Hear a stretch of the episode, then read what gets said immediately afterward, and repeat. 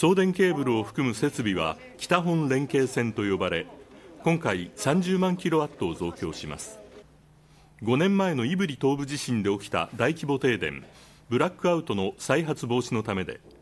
明日から始まる工事では青函トンネル内に送電ケーブルを新たに1本増やすほか関連施設も作られます。2028年3月運用開始予定で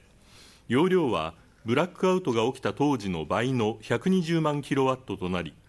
電力が足りなくなったときに本州との間で電力を融通し合うということです。